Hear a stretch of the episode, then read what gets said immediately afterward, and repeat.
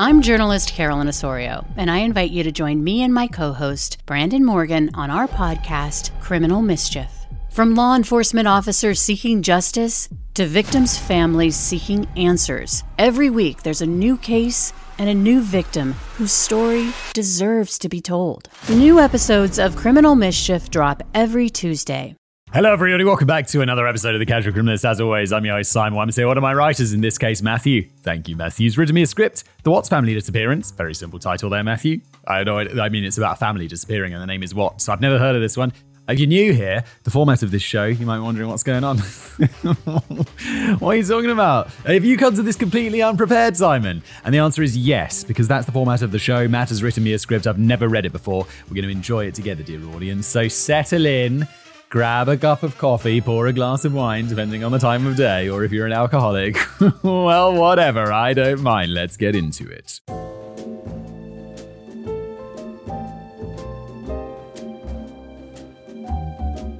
Although the internet is now a part of everyone's daily lives, except for Ted Kaczynski, because he's dead. That was a terrible joke. I was like, you know, I was gonna go with Ted Kaczynski. I guess it was a better joke than I intended it to be because I was like, initially I was gonna go like Ted Kaczynski because he hated technology, but no, because he's dead because he died in prison. Poor Ted. no one feels sorry for him. He bombed people. Although surprisingly big brain. Like he wasn't like he, he went about things the wrong way, but he he it feels strange to say that Ted Kaczynski had a fucking point, but kinda. There's still much debate about whether having 24 7 access to the entire world is a net positive or a net negative for society. Oh, Matthew and me and Ted Kaczynski. On one hand, it allows you to speak with just about anyone as quickly as you could pull out your cell phone and swipe past the multiple Fox News articles your grandmother messaged you on Facebook. This is why I don't have Facebook, a grandmother, or Fox. God, why are we talking about so much death? All my grandparents are dead. Like I have, I had four grandparents, and it's weird because I have three grandmothers and one grandfather. Not because they're like progressive or anything, but because I have a step family and they're my, my granddads were both dead before I was born. Which is why I'm afraid to get. We recently had a sponsor come to us, Simon. They want to sponsor Casual Criminalist. It's a large amount of money. And I'm like, oh, what is it? And they're like, oh, it's a genetic testing thing. And I'm like, I don't want to know. all my, all, but all my granddads were dead before I was born. Do you really think I want to know about the various diseases they're going to kill me? And I mean, the answer is kind of yes, because I go for that medical and they put me on drugs because I'm like, you know, at risk for various things. And, um, but I'm not sure I really want to know whether I've got like Huntington's or, um, well, it's Alzheimer's, Parkinson's, all of that shit. I'm just, I don't want to know. You can't pay me to know that. On the other hand, it will likely result in the complete destruction of privacy, objective truth, and possibly democracy itself. So, overall, the answer's still a bit of a toss up. But with that being said, there is one thing that most people can agree on regarding the internet, and that's its negative effect on people's perception of reality. On websites like Instagram, a platform where nearly everything you see is heavily photoshopped, filtered, and reviewed before people upload, people can create a version of themselves that barely reflects reality, if it reflects reality at all. I have to say, I don't use TikTok, I don't use Instagram, I don't use Facebook. I barely use Twitter. I just like upload videos to YouTube and then like watch videos I like on YouTube. And none of those videos like people flexing about weird shit. The closest I get is when I get force fed from YouTube Shorts, nice fucking Daniel Mac videos. Oh, what do you do for a living? And it's like, well done, Daniel. This is the most creative. Sorry, I isn't something so hard, but it's like the least creative thing I've ever seen. Hey man, what do you do for a living? What do I do for a living? Well, shit, I drive fast and eat ass. What the hell do you do for a living? I ask people what they do for a living. I guess they make anybody famous nowadays. and then when he. Tr- I'm going to stop doing on Daniel Mac because it's a bit of a meme, isn't it? But let's not. Let's not. Let's just move on. But I don't see any of this stuff. I live in my own little bubble of like me and my mates and the few people that I follow on YouTube. And that's it. And I'm very happy that way because I don't need to be comparing my life to other people's because it would make them feel bad, wouldn't it? This is a huge problem because those who spend too much time obsessing over people's perfect online personas inevitably begin to feel the compulsive need to sanitize their own lives to appear equally as perfect. To many, this may come as no surprise, but to others, particularly young people who were born after the internet boom, not realizing how fake the internet is poses a real danger, as the problem has a compounding effect. Uh, yeah, this is something I'm gonna have to hammer into my kids because it's like uh, Matthew's absolutely right. It does project this like perfect image of people's lives, and it's like, yo, that's just a tiny snapshot. Like most of their life is probably just like yours. But then again, also it might might not be. Like if you're following like I don't know, one of the Kardashians or something. It's like, look, their lives is probably like they're going to be driving around in a lot more Ferraris than you are, to be honest. And it's like, yeah, yeah, but it's that's just the sanitized version. It's like, well, no, they they do have more Ferraris. and they'll be like, so, Dad, what's what's your point exactly? It's like, I don't know what my point is. just try and be happy with yourself. But the reality, that's probably not gonna just that's just gonna come with age, isn't it? try not to be too miserable while you get older and realize that everything's gonna be okay. I'm sorry for all of the tangents today. I haven't recorded one of these in like two weeks because I went on holiday and I feel like I've just got to uh, let out all of the thoughts that have been festering in my mind for the last two weeks. Because if I did it just to my wife, she'd go mad. If this vicious cycle continues unabated for several years, eventually you will have a generation in which one in five teenagers claim to have never taken a selfie without a filter in their entire lives. That is a real statistic. Well, fuck me, that's mental. but the problem goes even deeper than that. Just like many people edit their photos to appear thinner, taller, or less bald. Looks good on you, Simon. yeah, it's like these videos. It's like we we have like a, Lumetri filter, which is basically just color correction. But no one's smoothing out my beautiful skin. No one's adding me a luscious head of hair. Many also misinterpret the details of their lives to keep up that illusion of perfection, for some, this simply means not posting about the negative aspects of their life, such as recently diagnosed illness or a death in the family, but for others, it means outright fabricating entire portions of their lives for the camera, including their relationships with other people. In this episode of The Casual Criminalist, we'll be taking, oh yeah, this is an episode about true crime, not on, you know, Matthew expounds about the, the benefits and drawbacks of social media. We're six minutes in, everybody. Let me interrupt today's episode of the podcast to tell you about our glorious sponsor, and that would be Shopify. You hear that sound? That is the sound of a sale you're missing out on because you're not selling on Shopify. And what does it sound like when you are selling on Shopify? Tell me.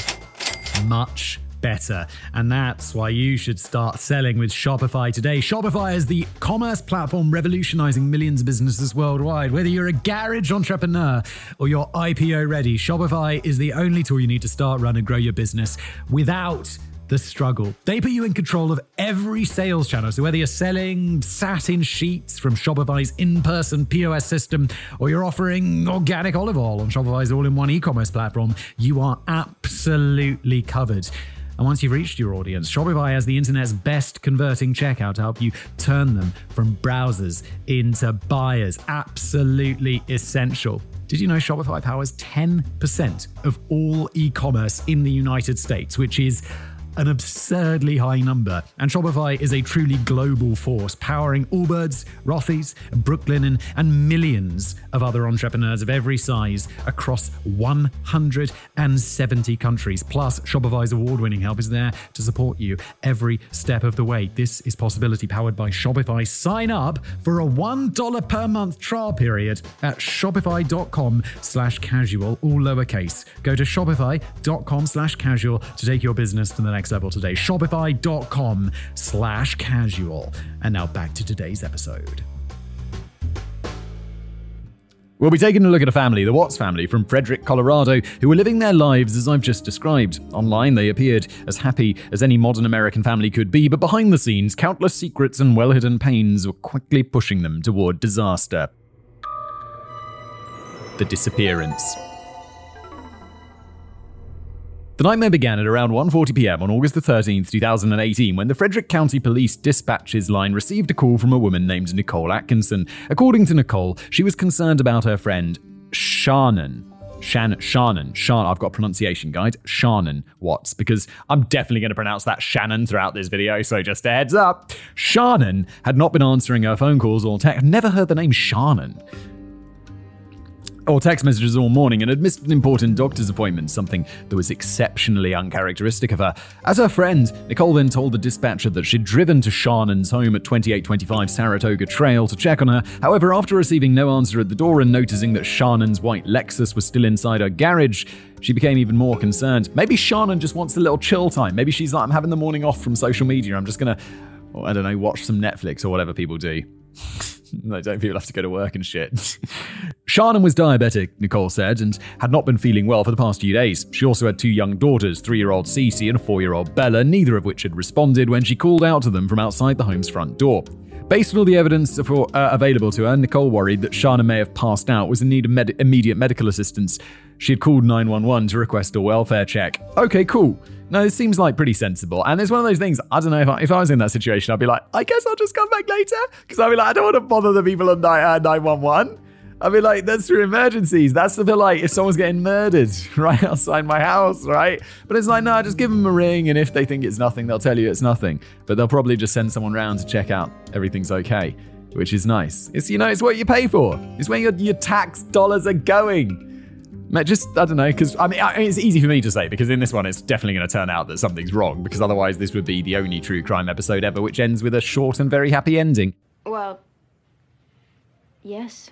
Several minutes later, Officer Scott Conrad. Why does everyone have weird names today? That's spelled like Coonrad. Coonrod, but it should be like Conrad, right? It doesn't matter. Of the Frederick County Police Department arrived outside the Watts' home to meet with her. He stepped out, greeted Nicole and her 17 year old son Nicholas, who was standing beside her, and then looked beyond them to the Watts' large yellow home. As a new build, the home was modern and socketed tightly into a neighborhood of similar homes that surrounded it on all sides. Yeah, it's just like, why, why are the homes so close together in America? You have a lot of space, right? But then you go out to the suburbs, and it's like you've got these massive houses and they all have like tiny gardens. Why is that? It seems very like. In the UK, I'll speak for the UK. If there's a big house, generally has a big garden because people like gardens. But you see those like suburbs, and it's like just really big houses, but they're all like squashed next to each other. Why is that? Is that like a zoning thing? Trying to explain the situation, Nicole told Coonrod that she and Shannon had been out of town for a business meeting in Arizona the past few days and had just returned home the previous night. Nicole herself was the person who had dropped Shannon off at around 1:20 a.m. approximately 12 hours earlier.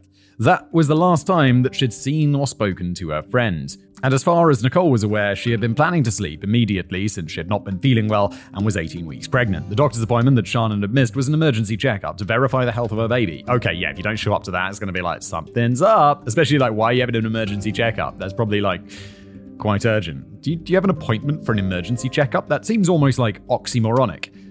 It's like an emergency checkup would kind of be like, well, you don't have an appointment, you just got to go into the hospital, don't you? Not wanting to waste any time, Coonrod quickly began attempting to contact Shannon or her daughter, Shannon or her daughters. He knocked on the front door, called out to them, and then proceeded on foot toward the home's rear entrance, knocking on and peering through each of the home's windows as he went. At the back of the house, atop a tall wooden deck, he knocked several times on the rear sliding glass door, and then he called out to them once again, still receiving no response. All right, dude, get the big that that hammer thing that they use to go through doors, or just kick it down. Let's go. Or just I don't know, maybe break a small window. That'd probably be less expensive to repair, wouldn't it? He then circled around to the home's front entrance to reconvene with Nicole. Unfortunately, Coonrod explained, he did not yet have probable cause to enter the premises because all the home's curtains were drawn and did not witness anything that indicated Shannon was in immediate danger. That meant that, as of the moment, all he could do was continue to attempt making contact from outside until some justification for him to enter presented itself, if it ever did. At that point, if I was Nicole, like I'm just predicting what would happen next, I'll be very concerned about my friends. I'll be like, all right, officer, look, this is my mate's house. I'm going to go break that window and hop inside and make sure everything's okay and you can watch and make sure that I don't do anything naughty. And then I'm just going to pay for the repair, or my mate Nicole uh, Shannon's going to pay for the repair, and everything's going to be fine. Is that cool? And the officer's probably going to be like, "Yeah, that's cool," because you know I'm not going to arrest you for breaking into someone's house when you've been like, "Yeah, it's my mate's house. You can watch me." Blah blah blah. Right? An office. How strict are officers? Are they going to stick right to the letter of the law and be like, "Hey, don't break into someone's house," or be like, "Yeah, okay, do what I can't do"? Because if I was really concerned for my mate, I'll smash that fucking window and I'll be like, "Let's see what's up." Right? Nicole then informed Coonrod that she knew the code to Shannon's front door but could not open it more than a few inches because the safety latch was engaged from the inside. At his request, Nicole inputted the code, and then all three of them took turns shouting through the narrow gap, trying to bring either Shannon, Bella, or Cece to the door and watching diligently for signs of movement from within. When this didn't work, Coonrod inquired about the whereabouts of Shannon's husband, Christopher Watts. According to Nicole, she had contacted Chris multiple times that morning to see if he had any information, but Chris had denied knowing anything. He had told her that he left Shannon in bed earlier that morning at around 5am and that she'd mentioned something about a playdate for Bella and Cece. He had not asked who the playdate was with, where they were going to be, or when they would return. When Nicole pointed out that Shannon's Lexus was still inside the garage and asked Chris to return home as quickly as possible, he said she shouldn't worry because Shannon and the girls had likely been picked up by a friend and would return home shortly. Uh oh, Chris is on the run because he's murdered his family, hasn't he? I've seen CSI, it's always the husband, and the husband's acting mega sketch. When Nicole asked him to again return for just a moment to open the garage door to allow her inside, Chris said that he couldn't because as an oil field operator working in the desert many miles outside of town, he couldn't just drop everything in a moment's notice to drive the long distance back to Frederick. He then reassured Nicole that Shannon was fine and would call her back soon. Unsatisfied, Nicole then told Chris that if he didn't return home immediately, she was going to call the police, and upon hearing this, Chris said to wait because if she was that worried about it, he could be there in 45 minutes. Nicole agreed, hung up the phone, and waited for him for her to arrive. One hour later, there was still no sign of him, and that was when she had dialed 911. Feeling that he had a slightly better understanding of the situation, Coonrod then asked for Chris's cell phone number to speak with the man himself. When he dialed it, Chris picked up and confirmed everything that Nicole had said about the playdate and revealed that he was still on his way. He'd been stuck in heavy interstate traffic, but was only five minutes out. The officer then hung up the phone, and feeling uneasy, he radioed in a request for his supervisor. Ooh, I wonder why he feels uneasy. He's got that cop's intuition, doesn't he? Because I'm like listening to this story and I'm like, he hangs, up the phone and it'd be like, cool, we'll wait five minutes. There's probably nothing. But he's got that cop's intuition and he's like, something's up. The home. Minutes after speaking with Coonrod, Chris Watts pulled his work truck to the curb outside the home on Saratoga Trail and stepped out, greeting the officer as he did. Standing at 5 foot 10 inches tall, Chris was dressed in jeans, a long sleeve t shirt, and had sunglasses resting atop his close cut brown hair. He was dirty, as was to be expected from someone who worked in an oil field, but overall seemed surprisingly put together when compared to Nicole and Nicholas. Despite the urgent situation, Chris introduced himself and shook the officer's hand before opening the garage door and inviting them inside. As the four of them passed through the garage, Nicole pointed out that both Bella and Cece's car seats were still buckled into the back seat of Shannon's car. To her, this suggested that they had not called for a ride as Chris had suggested because those car seats were the only one that the couple owned. Then, as Nicole explained the situation to Shannon's mother over the phone, Coonrod walked from room to room searching for signs of the missing mother and her children. He checked the bedrooms, bathrooms, living room, and the large unfinished basement with no luck. Well, don't they have to be in there because of the security? Oh, they could have. Oh, I see. I'm like, I'm thinking the security chain on the front door means that someone's inside, but they could put the security chain on and then go out through the garage door, right? I guess that's fairly common and a large unfinished basement with no luck, peering inside every closet and utility room along the way. At the base of the home's main staircase, he noted that there was a large suitcase, the one that Shannon had used for a trip with Nicole the previous day, which had yet to be unpacked. In the kitchen, Shannon's purse, which contained her driver's license and card wallet, was sitting on the counter. These were items that she would obviously not willingly leave home without. However, other than those things, Nothing else seemed out of place. Everything from the furniture to the children's toys were exceptionally tidy and organized, and there were no signs of foul play or break in.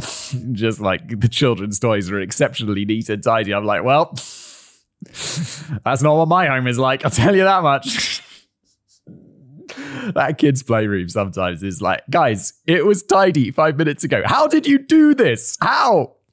The girls' beds were even made, and Shannon's bathroom appeared spotless. It was as if the three of them had simply vanished into thin air, taking absolutely nothing with them as they went. Upstairs, even more evidence was found that pointed toward this conclusion. Shannon and the children were each prescribed medication, and the bottles for each were still sitting inside the family's medicine cabinet untouched. The only thing that Chris could immediately identify as missing from the home was Bella and Cece's blankets. He said that they never left home without them and would cry if they were forgotten. Chris didn't claim to know where his family had gone, but he believed they'd left in a hurry. People still, if you're leaving in a hurry, you still take your wallet because you're like, well, at some point today I'm going to need money. He was holding on to, and like, if you're going for more than one night, like, I wouldn't forget my drugs, like that little drug box. It's like that comes with me everywhere. People don't forget this shit.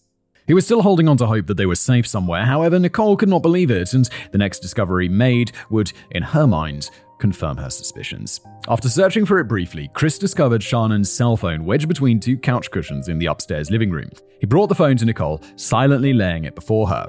I'm becoming less suspicious of Chris because he's like, oh, I found that. Although maybe he's like, yeah, I had it on me. And then I was like, oh, look, I found it here. Or I don't know, maybe I still am suspicious of Chris. If Chris is innocent, I'm really sorry, Chris. If you're not, I'm not. Okay, let's see where this goes. The pair and Coonrod stared at it in silence. To the officer, it was just a cell phone, but to Chris and Nicole, the implication was obvious. You see, Shannon was not a casual cell phone user, as by her own admission, her phone was her life. This was because she was very active on social media and had grown a sizable influencer, a uh, sizable following as a mumfluencer. For her followers, there's that story going on right now. of that woman who had that like parenting podcast or whatever. And like one of her kids escaped. He was like tied up and like malnutritioned in her house or something. It's a crazy story. It's like, holy shit. For her followers, she posted daily updates that included videos of heartwarming family moments, playdates, birthday parties, and other special events. She would never go anywhere without her camera out of fear of missing something noteworthy. Additionally, Shannon also worked as a direct sales agent for Le-Vel, a multi level marketing company, and sold distributed weight loss patches, pills, and shakes, as well as dietary supplements. multi level marketing company. We all know that's another word for, don't we? That I'm not going to say because obviously I wouldn't want to get in any trouble but MLM, right? Right? She was, according to Nicole, always working, and her cell phone was the only way that her customers ever contacted her. Even on her days off or days when she wasn't feeling well, Shannon would still attempt to sell anyone she came across because her job was something she took great pride in. Sounds really annoying, to be honest. At this point, Nicole asked Chris if he knew the phone's passcode, but Chris claimed not to. Nicole was able to guess it. The six digit code was the baby's due date. Wow, that is a. Really? That's people change their codes that, or should I change my PIN code more often? like, my PIN code has been the same since, well, it's been embarrassingly long, I'll tell you that much. While reviewing the call log, they discovered that Shannon, in fact, had not made any calls or texts that morning, which further indicated that nobody had picked the three of them up. Trying to gauge Shannon's mood, Coonrod then asked her how Shannon had been acting that morning when Chris left, and Chris stated that she seemed completely normal. They'd spoken briefly in bed after Nicole had dropped her off at around 2 am, but she had not indicated to him that anything was wrong. He had left for work before sunup at around 6am while she was still in bed. After this, Chris searched again the master bedroom and discovered Shannon's wedding ring sitting atop her nightstand.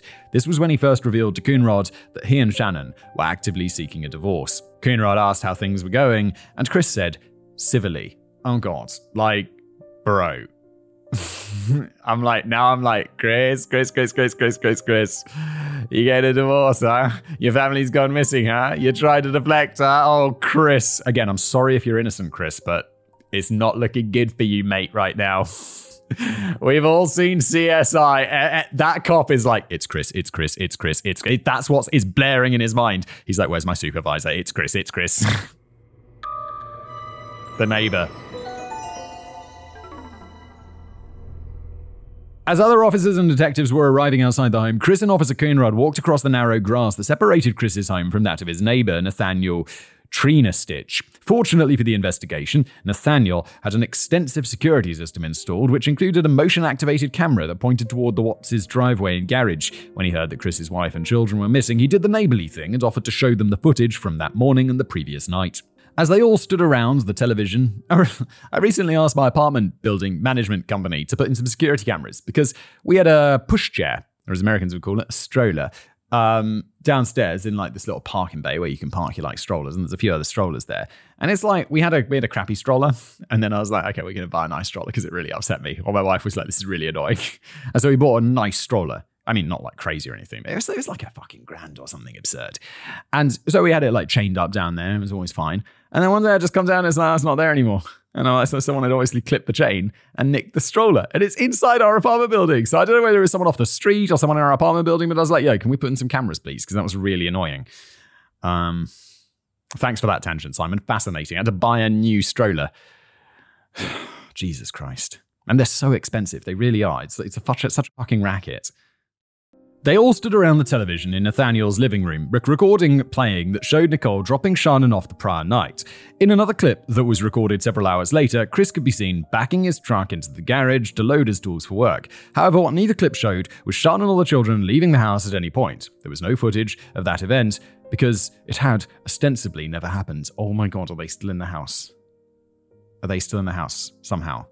Seeing that the footage was a dead end, Chris then turned to leave his neighbor's home and go speak with a new detective who just arrived at the scene, but Coonrod took this opportunity to speak to Nathaniel alone. He wanted to see if Nathaniel knew anything else that could be useful for the investigation, and this turned out to be a wise decision because the slightly nosy neighbor was a wealth of information. Without prompting, as soon as Chris was out of earshot, Nathaniel claimed that Chris was not acting right, Obviously, he acknowledged the man was shaken up by the entire ordeal, but the behaviors he had demonstrated while reviewing the footage, rocking back and forth, speaking nervously, and taking deep, calming breaths every few seconds as if he were on the verge of a panic attack, had struck Nathaniel as exceptionally out of character. I. this is these things. I remember I, I, went on a trip like a couple of weeks ago. It's one of these holidays I went on. I'm going through, I, I took a giant road trip. I, uh, I went to the Isle of Man where my uncle lives. And I was like driving there and I'm like crossing over from uh, France to England. And they're like, I, and it's mad suspicious because I've got a big. It's like I have, I bought like a, an off roading like big four x four overland car, which I use for adventures, and it's like got a big roof tent on top. It's got giant wheels. it's wonderful with the environment. And I'm like, look, if anyone's, get, and also I'm traveling to the UK, but I, oh, what was this? Oh, yeah, I'm driving a Czech plated car. I've got a Czech driver's license, um, but I sound like fully British. And so they're like, okay, you need to go over and like customs gonna have a look at your car or whatever. And they're like, you seem a bit nervous. And I'm like, yes, I know there's nothing wrong. It's just I don't like being searched. like I don't and they're all like, so what are you doing? What are you doing over here? Where do you live? What's all this? And I'm like, oh, I don't know. And so of course I seem nervous of having my car like looked into by the coppers. and then I, I, I someone who definitely wasn't me I'd never admit to this, but let's just say there's there's another person who I heard a very similar story who isn't me happened and they'd bought some salami in France to take back to the UK on this journey that they were taking, which definitely wasn't me. And it's just like you know one of those big French delicious salamis, and I just and that person had just thrown it in the boot of their car, and I arrive. Uh, that person arrives at their parents' house and is like, hey, that person has brought this salami and some wine. And that person's parents were like, you know, it's illegal to bring in meats. and I'm like, and that person's like, no, didn't know that. And they, the fortunately, the customs people didn't notice that there was a big old salami just sitting in the back of the car. Definitely not my car, not my story, someone else's story. Thanks for that story, Simon. No one cares. Let's get back to today's episode. Actually, although Nathaniel had not wanted to say anything while Chris was standing right beside him, he revealed that Chris never loaded his tools for work in the morning because he never unloaded those tools in the evening. Usually, Chris parked his truck at the curb and carried everything he needed for work in his arms across the lawn. A lunchbox, a water jug, and a laptop bag were the only things that he normally took with him. Although Nathaniel had never once seen Chris back his work truck up to the garage door in that manner, and not so subtly suggested that he may have been trying to load something else into the truck bed. Oh, what? Nathaniel's like, no, no, no, yeah, it's Chris. He murdered his family and put them in the back of the truck. what? Nathaniel! You're just like instantly, it'd be like me being like, well, I don't think my neighbor's a murderer. Statistically, it's really unlikely. Nathaniel's all like, yeah, he is. He's probably murdered his family and put them in the back of the truck. What other reason would he have to back the truck up into the garage? Why would he be doing that? But unfortunately, because of the angle at which the camera was mounted, the footage did not reveal the inside of the garage or what had been loaded. This round, sorry for shitting on Nathaniel so much. Obviously, it's he's, he's really helping here.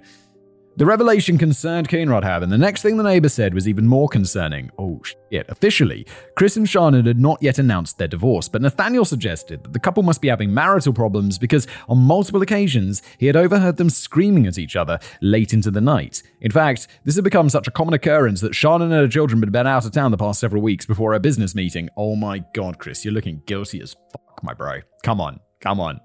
Like, yeah, yeah, yeah. Oh no, it's just my wife. It's fine.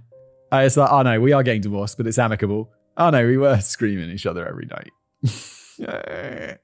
she had been staying with her family in North Carolina, and Nathaniel assumed that she was trying to distance herself from Chris's abusive behavior. Oh, that was abusive. Chris! Chris is going to prison. Or maybe the chair. If you murder your family, Chris, you're going to get in that chair. What state are we in? North Carolina. That's quite yeehaw, isn't it? North Carolina's going to. I feel like North Carolina's like one of those states. They still got a gas chamber. They're going to gas him. Jesus Christ, if he's innocent. I don't know this story, but I get the feeling he's guilty, right? Perhaps you're right. Obviously, the divorce was not as civil as Chris had suggested. Back inside the Watts home, detectives were reaching out to Shannon's family. Shannon's family and preparing to present Chris with a consent form that would allow them to search his home from top to bottom for evidence. Immediately, without question, Chris agreed. He said that they had free reign to do whatever they needed to bring his family home. After even more officers arrived, they then did exactly that. They combed through every inch of the home, even getting down on their hands and knees to look at the carpet and the baseboards, searching for blood droplets or anything difficult to spot. They found nothing. No blood, no signs of a struggle, no signs of a cleanup, and other than the fact that all of Shannon's important possessions were still inside the home, nothing appeared out of order. Nothing except for one thing. The master bedroom's bedsheets were missing. When sorting through the laundry, they could not be located, but while searching the kitchen trash can, a top sheet and two pillowcases were found stuffed inside. Chris, really? If that is evidence, you've just chucked it in the bin, and then invited the police to search your home? Why the fuck are you not burning that? What's wrong with you? There was no sign of the fitted bottom sheet, which would have completed the set. Knowing that they were in over their heads and that the first 24 hours in any investigation are the most critical, investigators immediately called in the FBI for special assistance. They also enlisted the help of volunteers who began going door to door canvassing the neighborhood surrounding the Watts home and handing out flyers to passers by. Chris himself even went on the evening news to issue what he believed was a heartfelt plea, begging for information. However, for those watching at home, this plea came across as cold and artificial. When ignoring what Chris was saying and focusing solely on his demeanor, he appeared wholly unconcerned. Visually, he was also still well put together and appeared rested, not at all how one would expect someone to look when their wife and children were missing. Witnessing this interview live, the FBI knew that it was time to take a closer look at Mr. and Mrs. Watts. The many secrets of Chris and Shannon Watts. Now, normally, married problems between two non famous people are not considered noteworthy enough to hide so carefully. However, as we briefly touched on earlier, Shannon was not exactly an ordinary person. Online, she was a small time influencer that attempted to present herself as an idealistic wife and mother, but doing so required her to show her and Chris's relationship in the best possible light. This meant that her Facebook feed was filled with pictures of them and their children smiling for the camera, laughing together, and showing off their life. As a result, Shannon's many followers, including most of her family and friends, had no clue that the pair were having marital problems of any kind, much less ones that were quickly spiraling toward divorce. Yeah, they were screaming at each other, and didn't we just say that Chris was abusive? God, that is like, that is definite bad divorce material. To give you some idea of just how artificial their relationship had become, Shannon had been posting updates to Facebook where she talked about missing Chris the entire time that she was staying with her parents in North Carolina to escape his abuse. But this trend of faking things for the camera was not new for the couple, as when the police searched Shannon's phone, they discovered that she had been producing artificial content for years. For example, to announce their most recent pregnancy, Shannon had posted a video to Facebook that began with her standing in frame and revealing to viewers that she was wearing a t shirt that read, Oops, we did it again. The obvious implication was that she was pregnant. In the video, Shannon then takes a step behind the camera, leaving it pointed toward an open archway, and waits. A moment later, Chris walks into the room, sees the shirt, laughs, and then goes to her. They embrace off camera, and then Chris walks back into frame to proudly present a positive pregnancy test. Had this moment been real, this would have been a sweet moment for the couple to cherish. Sweet and also very, very cheesy. it's like those gender reveal things where it's like, oh, it's so cheesy, Americans. Which is how it was presented to her followers. However, this was not Chris's genuine reaction, as he had known that Shannon was pregnant before the camera started rolling. The pair had staged the entire scene to make the announcement more exciting. Furthermore, Chris was not excited about the pregnancy in the slightest, as text messages on Shannon's phone revealed the pair had actually discussed an abortion not long before filming the video. This was just one of many instances that were faked for the camera because, in truth, the Watts family had been fabricating content around their personal life for years. This sounds so miserable. Like, it just sounds miserable. Just having to live this like faked life.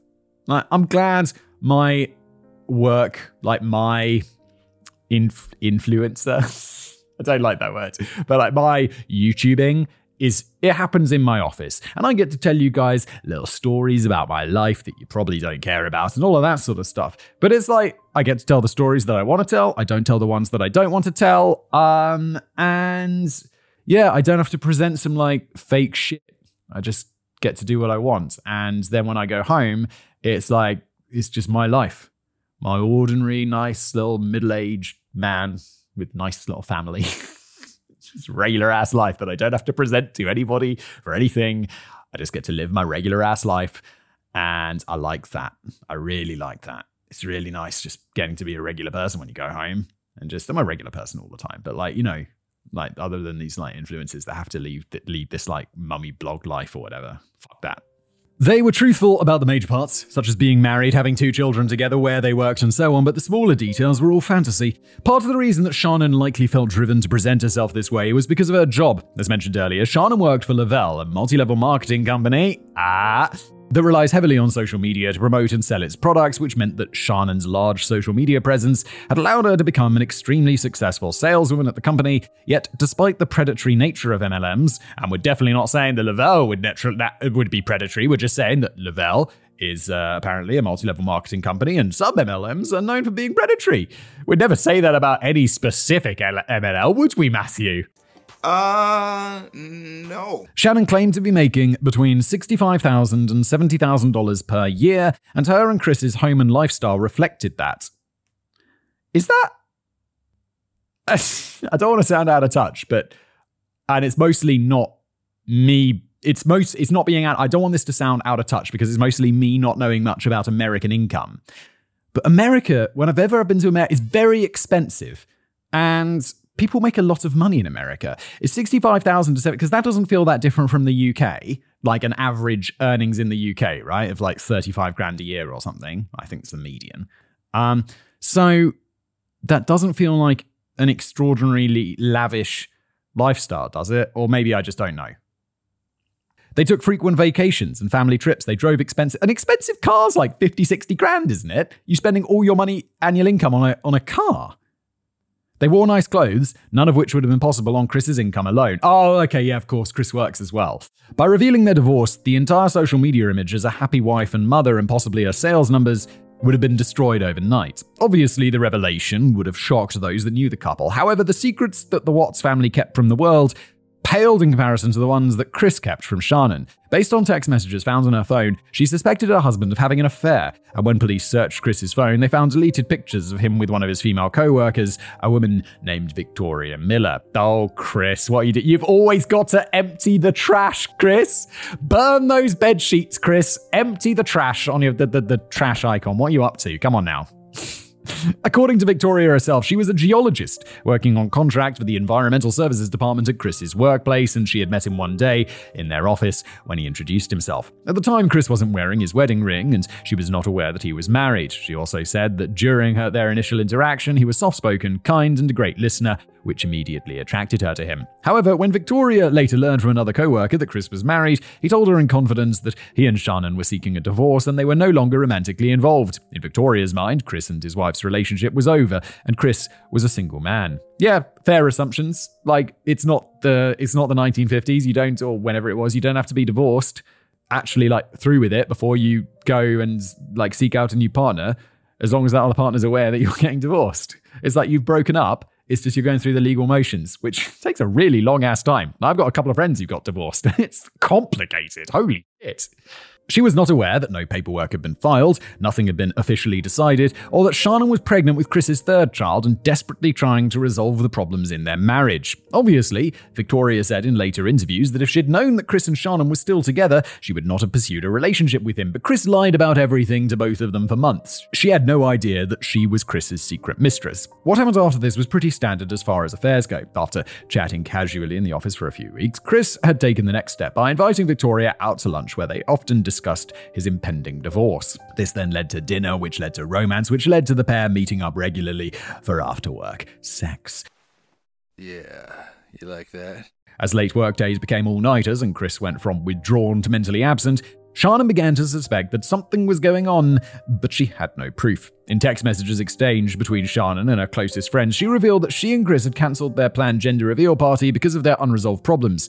Some of the messages read, quote, I grabbed his hand during the ultrasound, and he didn't grab back. Another, he has changed. I don't know who he is. He hasn't touched me all week, kissed me, talked to me, except for when I'm trying to figure out what is wrong.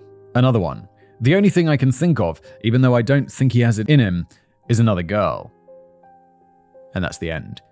In the weeks before Shannon's disappearance, Victoria discovered the pregnancy, but Chris said that the baby was not his. He claimed that Shannon had cheated on him. Is anyone down Chris's guilt right now? what are the odds it's not Chris? It started as being like, ah, I think it's Chris, but let's say it's 40%, and then it's 60%, and now it's like, Chris is guilty. The interview When investigators finally sat Chris down inside an interrogation room, they already knew much of what I just told you. They had seen the text messages documenting Chris and Shannon's rocky relationship, as well as Chris and Victoria's secret affair. However, they kept their cards, cards close to their chests. They didn't yet have any physical evidence that Chris was involved in the disappearance, but by this point, there wasn't much doubt left in their minds. Yeah, me neither, cops. It's, uh, uh, you see that, it's like, okay. Let's go through what is called the Reid technique of interrogation, as I learned on a recent video I made about Into the Shadows, and let's get Chris to confess. Let's go. After all, it's always the husband. While giving an official statement over the. Can you imagine this? Like, turns out it wasn't the husband. Turns out it was that neighbor dude, Nathaniel. It's not Nathaniel. Nathaniel, he, it's not Nathaniel. While giving an official statement over the course of the three hour interview, Chris maintained that the last time he had seen Shannon was the morning of her disappearance and that he had no idea where she could have gone. He also said that Shannon was the one seeking a divorce and that he still very much loved his family and hoped that they would soon return to work out their issues, although he was not hopeful. His theory was that Shannon had taken the girls and fled the state to be with someone else.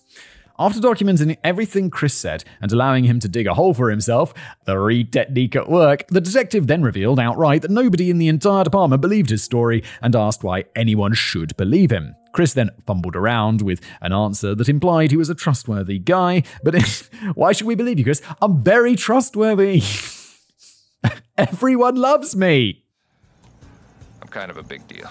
He once again denied doing anything to his family, his children specifically, and said that he could never hurt anyone. He continued to assert that he just wanted them to come home. When questioned about whether he himself was having an affair, Chris denied it without hesitation. Bro, they're good. How do you think this is gonna go? They're gonna get that. Uh, what was her name? Victoria in there, who's not going to like you because it, it, turns out you were lying to her about everything. And she's going to be like, oh, yeah, yeah, me and Chris are having an affair. I'm single. Like, there's no problem with me. It's all Chris's fault, that knob. And that's, they're going to catch you in so many lies, Chris. You're not that bright, are you? Still unaware that the police had retrieved the deleted pictures and conversations from his phone. And although he did not stray far from his original story, there were so many inconsistencies that were obvious to everyone in the room that Chris began to physically sweat while sitting in the hot seat. Although, to be fair, if I'm getting grilled by the police, like me getting pulled over in that car, I'm still acting nervous because I'm being, even if I've done nothing wrong, I'd still be like, ah, lawyer, lawyer, lawyer, lawyer. Seeing this, the detective wanted to press Chris further to continue dialing up the pressure, but by this point it was past midnight, so he instead asked if Chris would be willing to return the following morning for a polygraph test to clear his name. Chris agreed, went home to get some sleep, and then returned the next day. He failed the polygraph. Polygraphs are just. Isn't the stats like they're 51% accurate or something? So it's like they're basically not science. Now, while polygraphs are generally considered unreliable and not admissible in court, Chris hadn't just failed, he had bombed. According to the test's administrator, polygraphs are graded on a scale, and scoring above 2 is considered a pass, while scoring below a minus 4 is considered a fail. Chris Moss scored a minus 18. Ah, Chris. I still think it's bullshit, though. But I still think he's not he's he's guilty. I just think the polygraph's not the way that we proved this. After this, the interrogators dialed up the pressure. They didn't tell Chris his exact score, but they did imply that his guilt was evidence not just because of the polygraph, but because of the lack of empathy it shown for his missing family. They pointed out that he had not shed a single tear throughout the interrogation. They also began rejecting his denials outright and insisting that he was hiding something. Whenever Chris would protest his innocence, they would shake their heads and reaffirm that they simply did not believe him. To explain away his failing grade, Chris then finally revealed his affair with Victoria, saying that his nerves had gotten the better of him because he'd been thinking about her and how bad it would be for him and Shannon if the affair was to be made public. But this didn't work either, and when detectives did not relent, Chris broke down and asked to speak with his father, Ronnie Watts. Ronnie had accompanied Chris to the police station that day and was being interviewed in another room. Chris, bit of advice here. Um, don't ask for your dad. Don't be like, I want my dad. The correct phrase is, I want my lawyer. That's who you want in this situation. You definitely want your lawyer, Chris. After a brief consideration, especially if you're fucking guilty, like you should have it if you're innocent. But if you're guilty, well, what are you doing? Get an expensive lawyer in there as quickly as possible. All the money you have must now be put into lawyers. As your attorney, I have to advise you that I will be plugging my ears for the remainder of this conversation. Smart play out. After brief consideration, the officers agreed, walked Ronnie to Chris's room, and left them alone to speak in private. However, the security cameras continued to film. You're not that right, are you, Chris?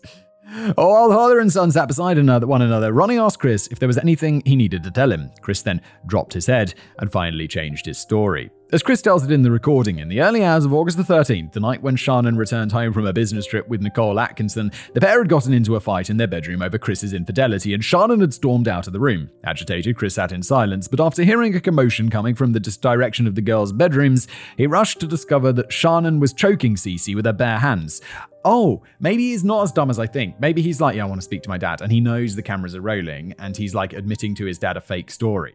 Bella's lifeless body was beside them and her skin was blue. Chris then said that in a moment of pure rage, sparked by the sight of his children's lifeless bodies, he had killed her and panicked and disposed of all three bodies. Stunned, Ronnie sighed and put his head in his hand and said, Good God Almighty, son. Really? I mean, I. Uh, wow, that is a twist. If it's true, I don't necessarily believe it yet. I, I mean, whoa. Let's just see where this goes. Chris's father then advised him to get a lawyer. well done, Dad. But before they could work out a concrete plan of action, officers re entered the room and confronted Chris over his recorded admission. The oil field. On August the 16th, 2018, just three days after Shannon's disappearance, the Colorado. Oh, I guess I realized this was happening recently. Oh, I guess, well, five years ago now, isn't it? More than five years ago. Guess not so recent. The Colorado State Police arrived at an oil field owned by Anadarko Petroleum, Chris's employer. Here, they began the harrowing process of searching for the bodies that Chris had admitted to dumping at the site. In the center of the field, two 400 barrel crude oil tanks sat filled with inky black sludge. Also inside, the bodies of three year old Cece and four year old Bella were waiting for them. Sergeant Armstrong was the man in charge that day, and after climbing the staircase affixed to the side of the 30 foot tall tanks, he peered inside through a narrow port at their crest and ordered their contents to be drained. As officers, firefighters, and oil workers below began the slow process, they used a metal strainer to catch anything that might be small enough to slip through the drain pipe. After the tanks were empty, Sergeant Armstrong climbed back to the top, peered through the opening once again, and spotted what he believed to be the shape of a small body. Back at the bottom of the tank, a larger access hatch was unbolted and removed so that officers in hazmat suits could enter and begin their search but that search did not last long. I know I know that this is where we were heading because obviously this wouldn't be a casual criminalist without someone, you know, without death. But it did change pace quickly, didn't it? It's like they're just children. They're like similar ages to my children. It's my son's birthday today. Oh, okay. Back at the bottom of the tank, a larger access hatch was unbolted and removed so that officers in hazmat suits could enter and begin their search. But that search didn't last long. Both girls were inside, just as Chris had said they would be, and after photographs were taken for evidence, officers began the careful process of lifting and removing the girls from the foul mixture. However, despite their best efforts to handle them as gently as possible, I don't want to read that. I don't want to read that. You don't want to hear that. It's just too many details about like nothing about the crime itself, but just about what happens to bodies.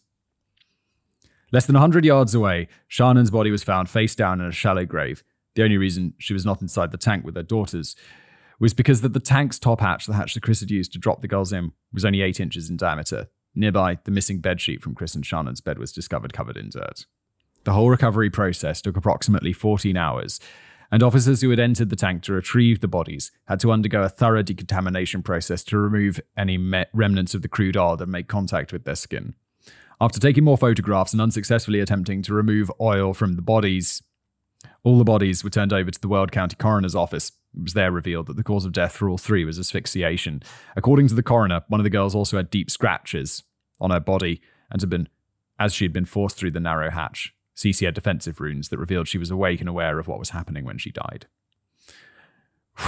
On August the 15th, 2018, Chris Watts was taken into custody, and five days later, he was formally charged with five counts of first degree murder, one on count of unlawful termination of a pregnancy, and three counts of tampering with a deceased human body. That's right. Although Chris claimed that Shannon had been the one to kill Celeste and Bella, police simply did not believe him because the evidence did not match his story. The primary issue was that Chris had claimed that he'd walked into the girl's bedroom as Shannon was strangling Cece with her bare hands, but the coroner said that there was no evidence of strangulation. Shannon's neck had strangulation marks, but the girls had likely been asphyxiated with a pillow or a similar object covering their mouths. And if you're wondering why there are five first degree murder charges instead of three, the two additional charges were tacked on as the result of a Colorado law that allows additional charges when, quote, a person knowingly causes the death of a child who has not yet attained 12 years of age, and the person committing the offense is one in a position of trust with the respect to the victim. I like that law. And I'm kind of got my fingers crossed for uh, where's that death sentence? Come on. It's, it's North Carolina. Let's get him in that chair. Preparing for the long legal battle ahead, prosecutors were given a trial date and began organizing their evidence. However, long before that date arrived, something unexpected happened. Chris Watts entered a guilty plea for all nine charges. Oh, he's entering a guilty plea so they don't kill him, isn't he? He's like, yeah, I'll take life in prison as long as you don't stick a needle in my arm. Little fucker. His reasoning was that he wanted to avoid a trial because Colorado. Oh, this is Colorado. Wait, who was from North Carolina? It doesn't matter. Colorado still had the death penalty as of 2018, and he was convinced that no impartial jury could be found. Bro, no jury's going to be impartial to you because the jury's going to be like, fucking execute him. Strap him to a chair and fry him. A hundred million billion percent. By this point, news stations had spread his story far and wide, and he was the most hated man in the entire state. Fucking most hated man in the entire country. I wish they wouldn't strike deals like this because it's like it's a fucking lock in. It's a lock in. Very least, he's murdered his wife. Very most likely, he's murdered his children. How about we kill him? Huh? How about we fucking kill him? On November the 19th, 2018, Chris Watts was given five life sentences without the possibility of parole, and an additional 48 years for the unlawful termination of Shannon's pregnancy, and 36 more years for the three charges of tampering with a deceased body. Are prisons as rough for people who kill kids as they are as rough for people for inter- who interfere? Let's just use that word to keep things safe on YouTube with kids. Are they? I feel like I. I mean, I fucking hope so. Like, let's just say that I hope Chris has a, uh, he has, I hope he has a really short prison sentence. Let's put it that way. And I don't mean that prison sentence ending with him escaping. Hmm? He was then remanded into the care of Colorado prison system to begin serving his multi life sentence. Chris's confession. Now, for the sake of everyone familiar with this case, I won't beat around the bush any longer. Chris's story that Shannon had smothered her children was a lie, and we know this because he later admitted it. Originally, directly after his sentencing, Chris claimed that he was innocent and planned to appeal his guilty plea and request a retrial, but after six months in prison, he finally confessed to what really happened. Now, unfortunately, before I tell you what Chris now claims, I need to make you aware of one very important thing. Because Chris's case never went to trial, and there was no evidence discovery process, no extensive witness interviews or testimony, or anything else that typically results from the prosecution's efforts to prepare for a murder trial, the police cannot say for certain that Chris's new version of events is the truth. And since Chris has proven himself to be a liar many times over, this means that we'll likely never know for certain what happened that night. I had a moment of panic there where I was like, I've been calling Chris like guilty as sin this whole episode. And Matthew's going to be like, turns out he was not guilty. I mean, oh God, man, I'm to have to record the bloody episode or I'm to get like sued by Chris. but no, good news Chris is in prison forever and he's guilty. I mean, it's not good news that he's guilty. I wish none of this had ever happened, but fuck Chris. Rot in prison, you prick. However, investigators have announced that the new timeline that Chris provided is much more in line with the evidence they collected throughout their initial investigation, and as such, they now themselves accept it as fact. The reason I say all of this is to simply point out that nothing that follows was ever proven in a court of law, so don't sue me. According to Chris, in the early hours of August the 13th, Shannon arrived home from a business conference, crawled into bed beside him, and woke him up by rubbing her hands across his body in a way that indicated she wanted to have sex with him. In that moment, Chris said that the sex felt like a test, like she was trying to gauge whether or not he was still sexually attracted to her and determine if he had been having his needs met by someone else while she was away. He said that he engaged in the passionless act out of obligation, but felt guilty afterwards. After everything was over, Chris said that he had then rolled over onto his side, which caused Shannon to become agitated, sparking an argument between them. Soon, this argument became heated and became and because he felt so overwhelmed and trapped by the situation, he climbed on top of Shannon, pinned her down, and began yelling at her, Chris, what the fuck is wrong with you? This caused her to start pleading with him, telling him that he was hurting the baby, but Chris said he didn't care because in that moment he could not think rationally. He wanted to be with Victoria and saw Shannon as the only thing standing in his way. Chris then wrapped his hands around Shannon's neck and strangled her as she flailed desperately beneath him. When she stopped moving, he released his neck, her neck, climbed out of bed, and noticed Bella standing in the room looking at Shannon's face down body among the mess of sheets. And Bella asked, what's wrong with Mummy? Thinking fast, Chris told Bella that Shannon was sick and needed to see a doctor. He wrapped her limp body up in the single bedsheet, hiding her neck and swollen face from the girls, and then disposed of the other bed linens in the kitchen trash can. He then roughly dragged Shannon's limp body down the staircase, and as he did, Cece and Bella started crying. Oh, oh I don't like this. They knew her mother was hurt, and that Chris had caused it. They were terrified of him, but also completely reliant upon him. After backing his truck into the garage, Chris then loaded Shannon's body into the back seat floorboard before placing Cece and Bella in the back seat without their car seats. Crying, they kept asking, Is Mummy okay? Chris then Chris said she was, but the girls will not believe him. This is so intense. And I don't know, like I lost my mum when I was really young. And it wasn't anything, you know, dark like this, but it's still like I don't know, you read these things and it's like I remember asking these like same questions. Like, I don't really want to go there because it'll upset me. But I remember being a kid and being in and just like not really believing what was going on. God damn. Chris was still yeah, um, I don't like thinking about that. It's still it's been nearly 30 years, but it's still you know. Chris said he was, but the girls would not believe him. He said that he then placed a trash bag over Shannon's face so that should the sheet slip, the girls would not see her face as he drove them out to the desert to the site of the oil storage tanks. As he drove, the girls fell asleep, and Chris was left in silence for nearly an hour. At no point during that time did he ever reconsider what he was about to do. After parking beside the tanks, Chris stood out from behind the driver's seat, opened the back door of his truck. I don't want to read these details.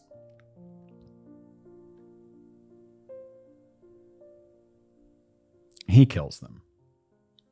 And you don't you don't want more details. Less than an hour later, when his co workers arrived at the site, they said that Chris was behaving normally, as if nothing was wrong, and it wasn't until he announced that he needed to return home to address a family emergency that they noticed any change in his normal demeanor. This emergency was Nicole Atkinson threatening to call the police. As Chris told this new story to investigators, they asked why he had killed Shannon and not just divorced her, but Chris could not give an answer. It is assumed that if not for Nicole's persistence, he would have finished his workday as normal, driven home, gotten rid of Shannon's important possessions, ironed out the details of his story, and then reported his wife and daughters as missing. He would have told the police that she took the children away and ran away to be with another man. And then he would have openly started dating Victoria, starting a new life with her now that his old life was over. To investigators, this was the most likely scenario, and as it turns out, Chris had been planning something similar for much longer. In letters sent by Chris to true crime author Cheryln Cadle, author of Letters from Christopher The Tragic Confessions of the Watts Family Murderers, he revealed that he had been planning Shanann's murder for weeks, and that the events on the night of August 13th were not his first attempt to kill his family. Before then, he'd shipped, slipped Shannon a large dose of OxyContin to induce a miscarriage. This attempt failed, but it may have been the reason that Shannon was sick during a business trip with Nicole. He may have harmed the fetus without managing to kill them. In other writings, Chris also revealed that the murders were not a crime of passion as he first claimed. They were calm and premeditated. While tucking Celeste and Bella into bed on the night of August the 12th, Chris wrote that he said to himself, That's the last time I'm going to be tucking my babies in. I knew what was going to happen the day before, and I did nothing to stop it. The aftermath. After the coroner had completed his assessment of Shannon, Cece, and Bella's bodies, they were released to Shannon's parents and permitted to be buried. Originally, Shannon's mother, Sandra Rzucek, requested cremation for all three, but she was told that her request was not possible for either Cece or Bella because their bodies had become explosive after being submerged in oil for so long. They were instead entombed and buried inside a special sealed coffin that was designed to prevent the toxic gases and runoff from leaking and polluting the cemetery grounds. The worst part, Sandra said in an interview with the local TV station, was that her family did not even get to say goodbye in person. Now, while I'm aware that Simon doesn't understand open casket funerals, and I do see how some may view the ritual as odd, every funeral I've ever been to has been open casket, and for me, seeing the body and saying goodbye one final time has always been a key part of the grieving process. I've never been the type of person to kiss the deceased on the forehead like some in my family, but I did lay my hand over the top of my grandmother's hand after she passed away when I was in high school, and feeling her cold skin helped me finally accept that she was gone. It was closure for me, for Shannon's family, they were robbed of that closure. A private ceremony was held, but none of the bodies were suitable for viewing. Today, Barely five years after the murders, Chris Watts is housed inside an out of state prison, the Dodge Correctional Institution in Waupun, Wisconsin, for his own protection. This is because if he remained in Colorado, there was a real fear that he'd be targeted by the other inmates due to the nature of his crimes. To which I can only say, oh no! He's now cellmates with another man, Marcus Johnson, who was convicted of killing his own infant child by submerging him in boiling water.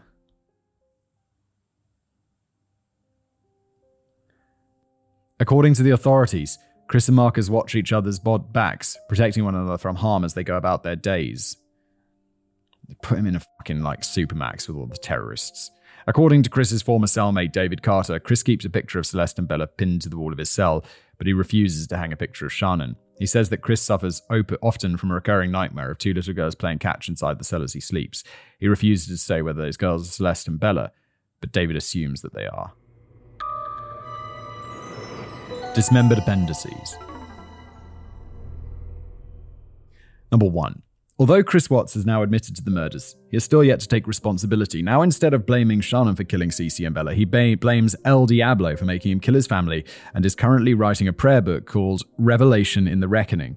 So, if you've ever wanted to purchase a prayer book written by a psychopath, don't do it. Here is one of the prayers that Chris has. That. Um, I don't care. Like, Matt's put a quote in for me here, but I don't want this to have any of his words written, uh, read, to be honest. So I'm not going to read that. Um, and you're not going to listen to it. Number two, for those of you familiar with this case, you may have noticed that I changed the name of Chris's mistress from Nichol Kessinger to Victoria Miller, and this was done for two reasons. First, there was already another Nicole in today's episode, Shannon's friend Nicole Annis Atkinson, and I didn't want anyone who wasn't paying attention, primarily Simon, to get them confused. Second, I also wanted to help distance her from this never-ending from the never-ending slew of harassment she faced online over the past five years due to her relationship with Chris. Um, I'm sorry, but she is not responsible for any of this. Leave her alone.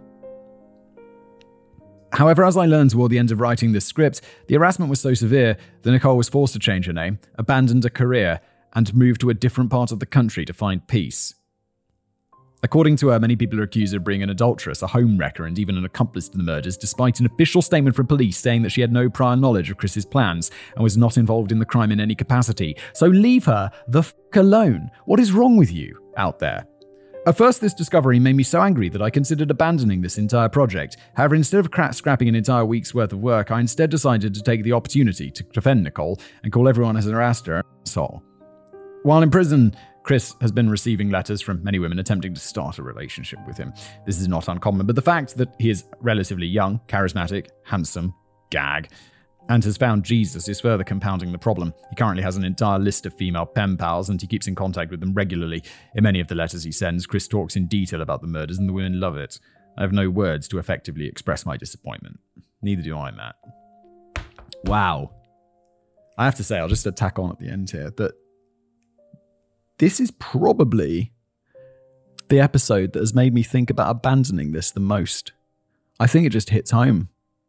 Like, and plenty of them have. I always think about Pedro Lopez and all of this stuff, but this one with the kids being my kid's age and the loss of the mum and stuff like that, it makes me like, I want to be respectful, but it also feels like, can you, is it, po- can you possibly be respectful enough is it possible to be respectful enough to the victims while there are moments in this where I smile and I laugh and it's not just all horror and we try to see some levity in the in the lighter moments of these episodes but is that at all appropriate? I don't know. Thanks for being here